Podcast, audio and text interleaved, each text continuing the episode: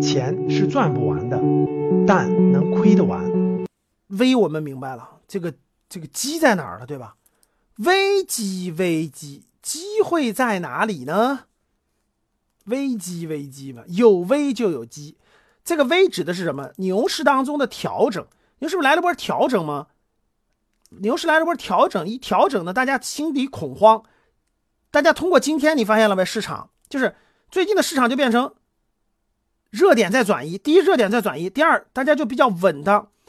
未来的市场，我给大家说机会，讲机就讲到这儿了啊。危机危机啊！这次调整完了，危机在哪儿？先说机是第一个，第一个，未来的这个机有所延展，就不像过去那么抱团了啊，稍微有所扩展。有所扩展的意思就是从那么就那么一两个行业，那么几个龙这个这个。爆炒的那个抱团股周边延伸了，就往更多的行业去延伸了，大家关注更多的行业了，呃，这也是监管层希望看到的。你得关注更多的，你不能只关注那几个抱团去炒那个炒得疯狂高的，对吧？未来的机会到底在哪儿呢？第二个，各位记住，每年的一季度啊，每年的现在二月份了啊，每年的一季度二三月份是年报的高峰期，四月份是一季报的高峰期，所以各位记住每年的。每年的一季度，就大概是一二三四月份，都是市场的活跃期。记住我的话，不不那么绝对啊，不是说不是说那年年都这样，不是。但是大多数年份，为什么？因为一二三月份是各公司报年报，四月份是各公司上一季报，所以它两个在一块儿，所以这个热度非常丰富。未来的优秀公司啊，加上年报有亮点，加上年报有亮点的，一季报有亮点的这样的公司，才会是资金追捧的对象。就是牛市中期的这个，现在还是牛市中期的早期阶段啊。未来牛市中期中期的这个中期阶段，将会转向年报好的和呃一季报好的行业和公司上，将会转到这个方向去啊。你不相信看着，你不相信看着，比如说猪，大家关注那个什么？叫什么牧原股份对吧？那个猪，就养猪那个龙头，你可以看得出来，年报特别好，年报特别好。你看最近所有的公司在跌，它在涨，啪啪啪，连续两两连连续连续已经有两天上涨，而且上涨的幅度都比较大，对吧？养猪龙头，因为它行业好，它的年报业绩好，所以它就继续上涨了。所以年报和一季报行情将会引引领整个这个行情走出去，走出精彩的这个行业来。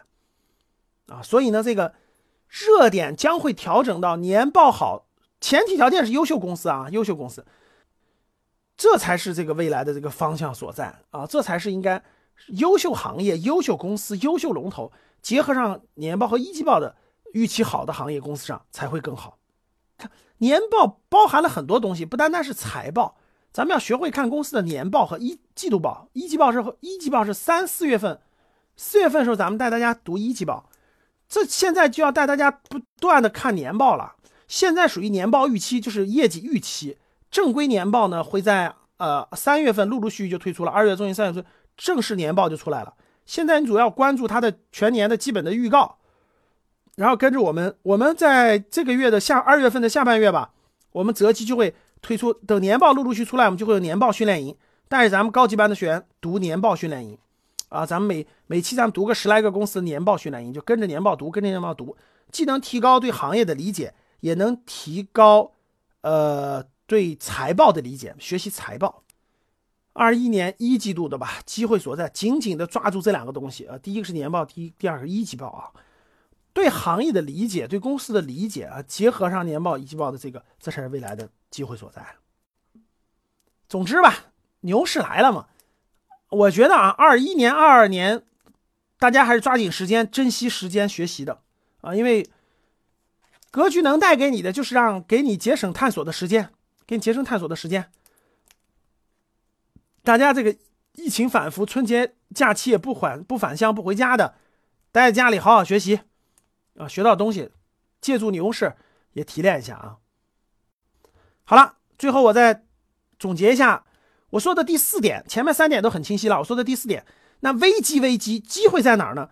机会在我们格局给大家讲的这些优秀公司，中国的核心资产，这就是记住我这句话，教室里各位记住我讲的第四点这句话：中国的核心资产一定要抓住机会啊！低估的时候就是买进的时候。